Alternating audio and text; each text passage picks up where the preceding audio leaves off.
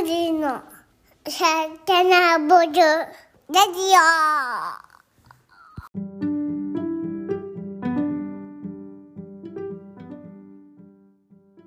こんにちは。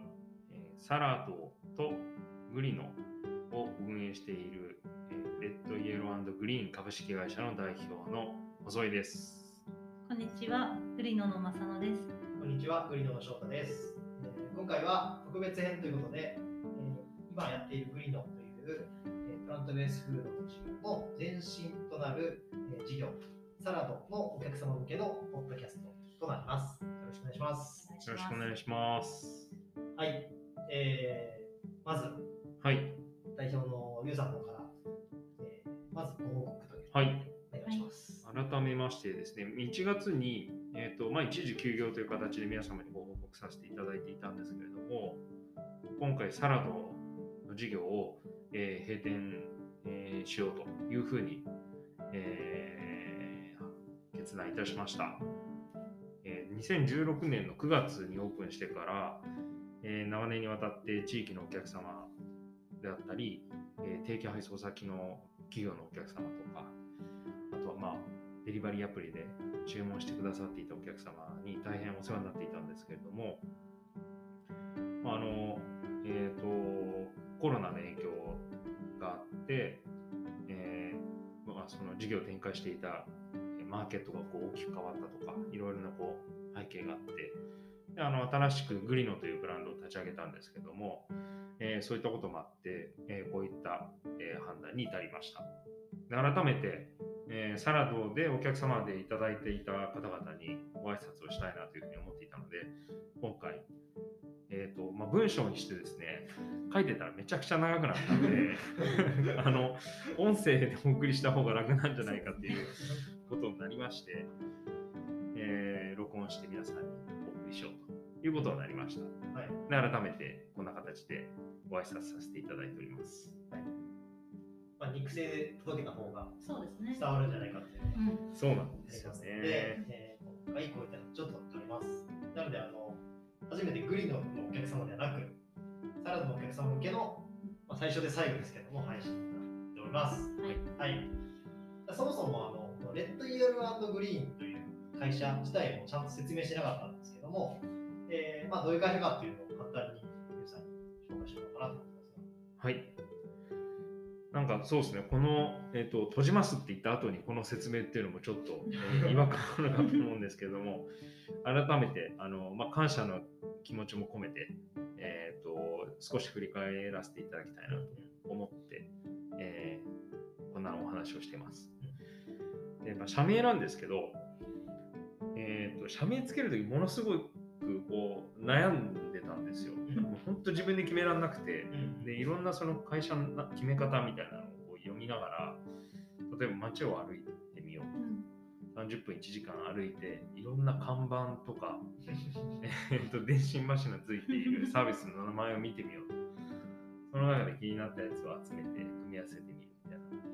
そんな方法とかもこう実践してみたんですけど全く決まらず、えー、と悩んで悩んで悩んでいたら当時のですねあの自分の娘の通ってた保育園のママ友うん。がコピーライターの方紹介してくれてえー。でそのコピーライターの方が、えっといろんな案をくれたんですよ。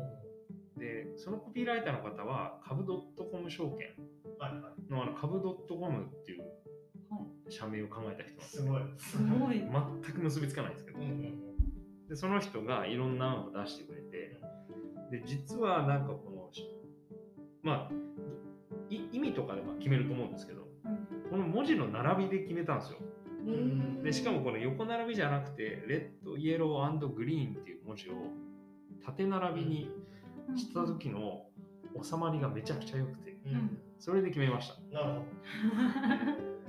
初めて聞きましたね。まあ、社名の由来は、えー、と野菜の色ですね。うん。レッドイエローグリーンという、えーとはい、野菜の色から来てます。なるほど。由来ははいドメインのど真ん中に野菜があるってことですよね。事業ドメインのど真ん中そうですね。そうですね。うん。引き続きそうですね。これはあの事前なぜこうグリのを立ち上げたのかっていう、はい。えー回でも話してますけど、もともとアップルでユウさん働かれてて、はい。そこでの同僚の方が30前半で体調崩されて、はい。そこがこう一つ食生活をこう見つめ直すそうですねになったっていうのは、うんちょっとここでは今日は説明しませんが、うんそういったのがきっかけでアップルを辞めて、えー、エティアの国を起用したと。そうですねはい。という流れとなっております。はいじゃあサラドのはい授業の説明については何ですか？はいはい。お付き合い、えーと、お客様としてお付き合いいただいていた方々はもうご存知の通りで、サラダの専門店として、えー個人向けと、あと法人向けもやってました。でまあ、個人向けという意味では、えー大橋のキッチンで、主にテイクアウトとデリバリーを中心に販売させていただいていて、で、えっ、と、法人は、えー新宿、渋谷、目黒区とか、あとは港区とかの、えー会社様中心に、えー定期配送をしていたと。で実は、はえー売上の9割以上が法人向けでした。なので、えっとまあ、僕がそうですね、えっと、起業した理由というのが、そのオフィスの人たちが結構体に良くないものを食べてるとか、うんそういう課題をこう直視してたので、うんそのために何ができるかっていうようなでスタートしたこともあって、そういった売上構成費になってました。で、そうですね、サラダを提供配送するという形で、その、えー忙しく働いている方々の健康を、こう、なんていうんだ、えー構築するというようなことをしたいという思いでやっていて、でまあそうですね、えーと、地域のコミュニティにも貢献したいという思いがあったので、えー店頭販売とデリバリー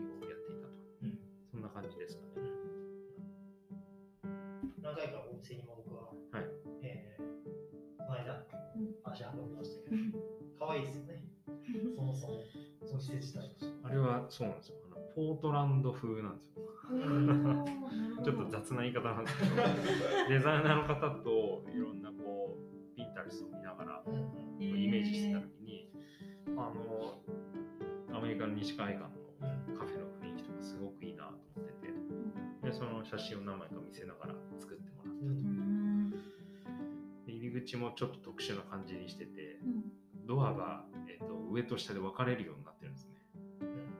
で上だけを開けてそこから最初お客様に商品を提供するっていう形でやってたんですけど、途中で中に入れるようにしてそういうマイナーアップデートをしてました。でまああそこはキッチンなんでイートインスペースがなくて、えー商品を作る施設として捉えてましたで本当にあそこで全部やってたんですよね、で、えっと、商品作ってくれたシェフはパークハイアットのレストラン出身の方で。でその方と,、えー、とサラダのレシピを開発して。でそれをレシピに落とし込んで調理してみたいな感じでやってたんですけど、まあ、パークハイアット出身のあの本当に、えー、とスキルの高いシェフだったんであの仕込みとかのレベルが結構高かった なかなかタフな内容で。もうめちゃくちゃその健康のためにって言って立ち上げたのにめちゃめちゃブラックな生活を僕はしてて、もう人生史上最高にブラックでしたね。どんな生活どこがブラックかっていうと朝めちゃくちゃ早起きで、こ早起きはいいんですけどね。4時ぐらいに起きて5時には店にいるいう状態にしてました。半端じゃないんですよ。で、さっき言ったように、えー仕込みの内容が非常に複雑なので、えー、と夜の11時とか、えー、と日をまたぐぐらいまで仕込みをするっていうのが初期ありました。うんじゃあもう本当に帰って寝るだけ。帰って3時間だけ寝て、で、また戻るみたいな。いやーすごい。すごいですね、それ。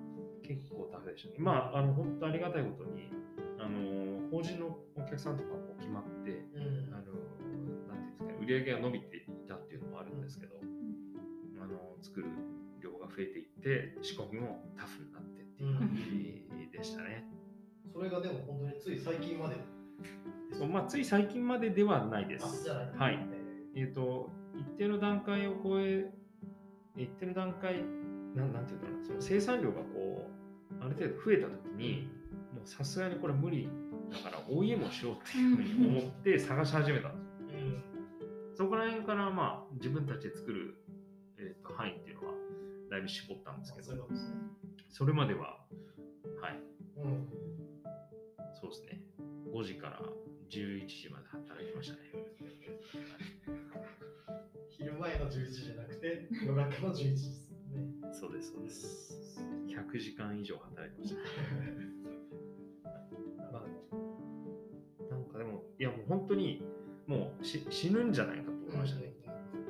で、ちょっとこれ持たないなと思ったんですけど、なんか不思議と、えっ、と、まあ、辞めるっていう選択肢はもうほぼない、うんなんていうのかな。うんそう、絶対にこれ続けるっていう、かたくなな意志だけはあって、うん。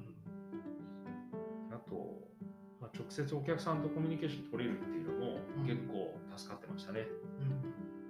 寄ってって軽く会話してくれる人もいたし、うんあの頻繁に来てくれてる方々もいらっしゃったし、そういうお客さんに支えられつつ、なんとかなったっていう、うんえっ、と、3年ぐらいですか、うん。でしたね。なんかあの、上がるの動画でも喋ってましたけど、はい。DNA さんはい。とコラボ商品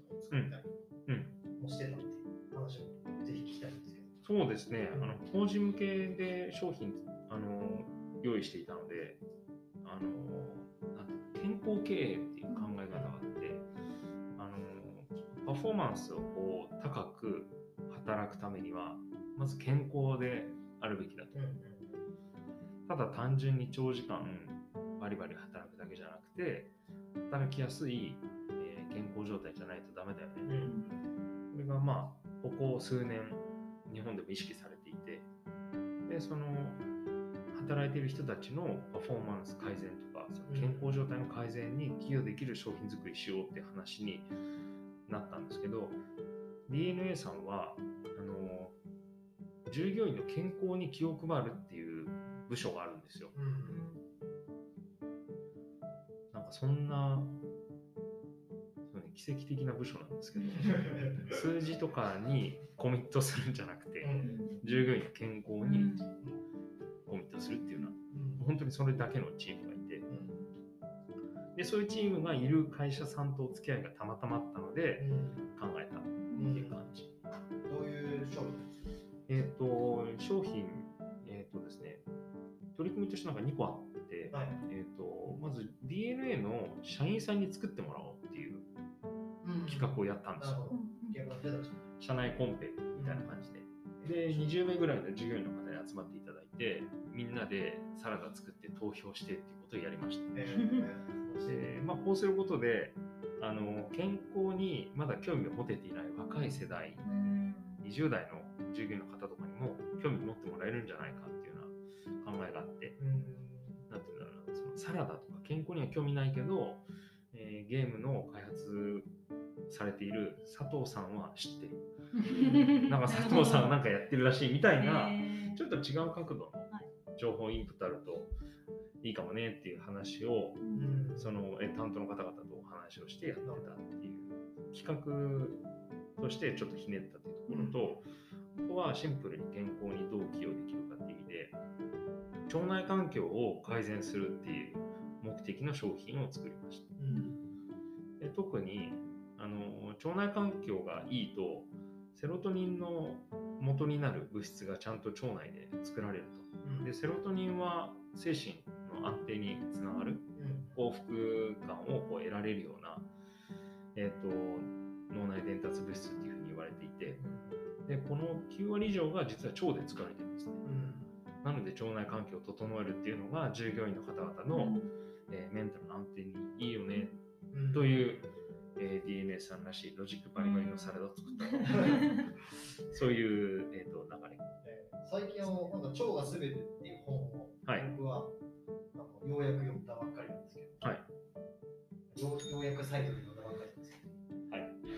今注文が入りました。ショップでありがとうございます。ありがとうございます。助けられます。本が売れたから 今本が売れた。いや、腸がすべてっていう、うん。そう、結構そうみたいで、うん。あの腸は第二の脳っていうふうに言ってる人もいるし、いいですね。脳は第二の腸って言ってるぶっ飛んだ人もいました。それは。もはや腸がすべてを司る。えーまあ、実際に人が食べようと思うものの選定はうん。腸が指示出している場場合もあるらしくて、へー。そう。あのこれ食べたいなって実は腸による可能性ーえらしいですよ。奥深すぎますね。ー腸の介護じゃあ取りましょう。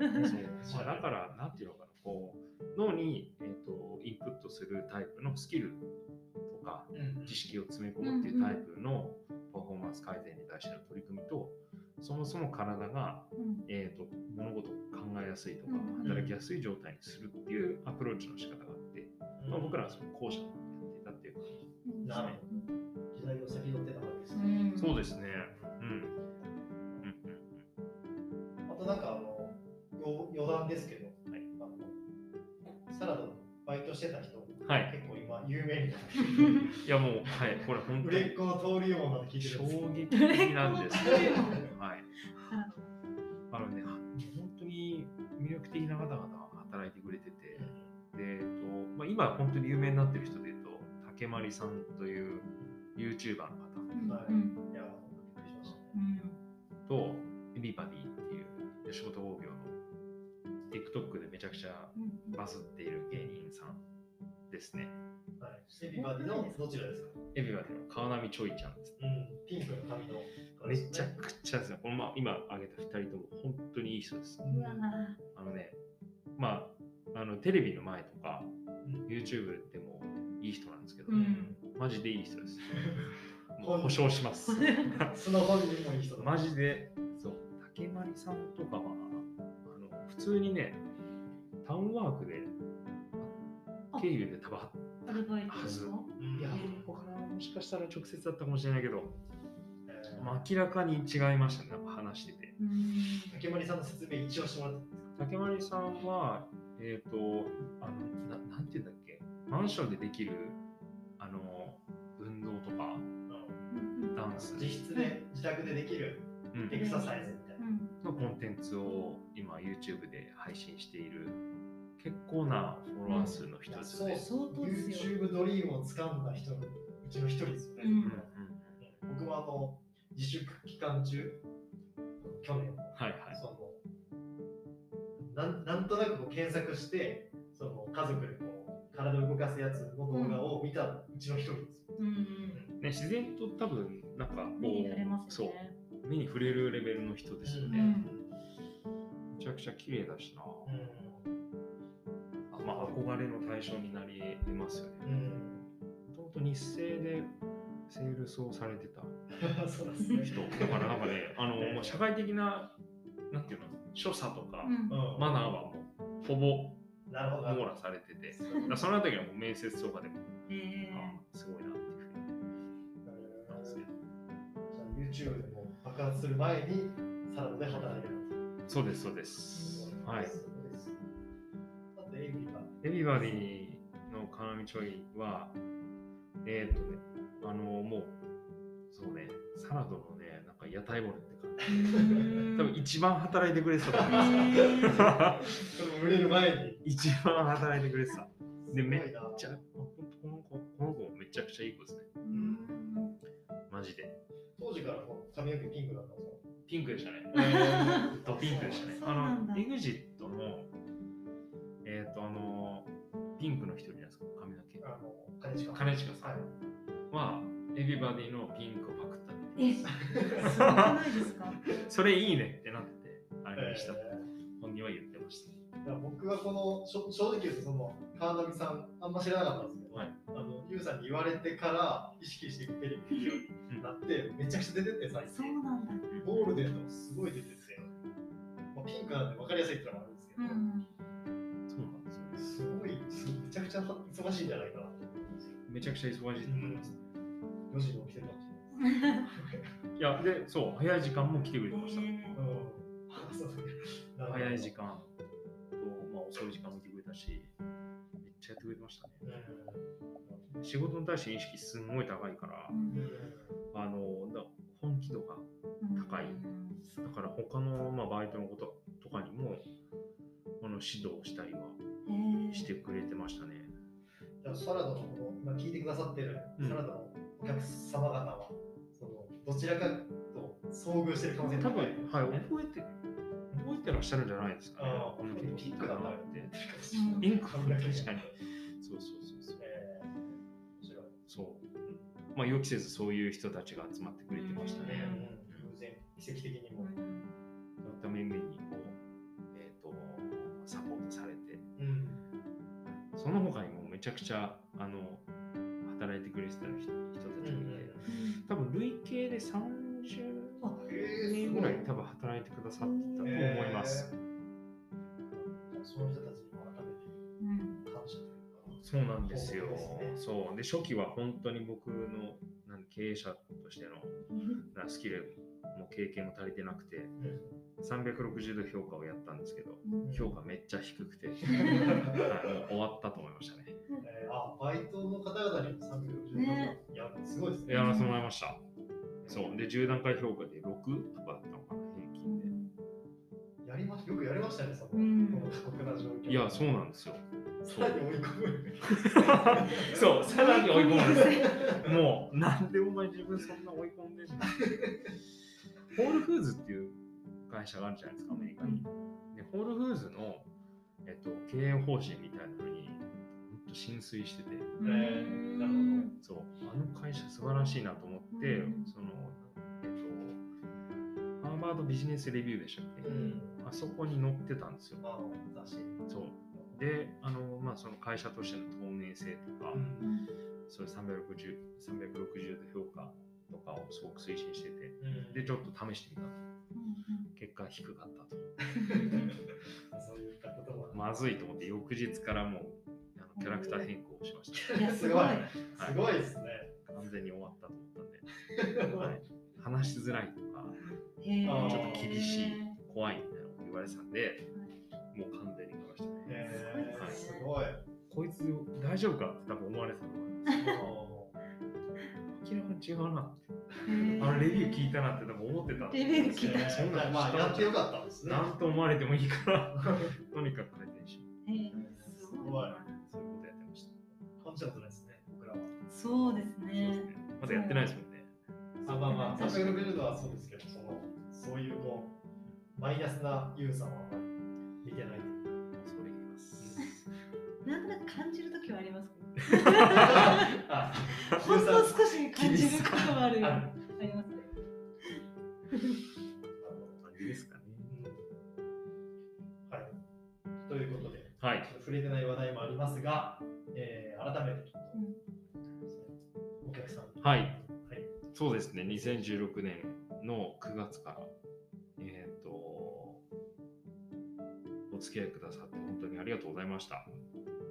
今年に入って、店頭の営業が本当にほとんどできていなかったので、皆さんには、えー、とご挨拶がしっかりできてなくて大変恐縮なんですけれども、まあ、ただ、えー、とサラダの方はですね、一回、えーサービスをクローズするんですが、えー改めてグリノというブランドを立ち上げて、えー事業の推進をしていこうと思ってます。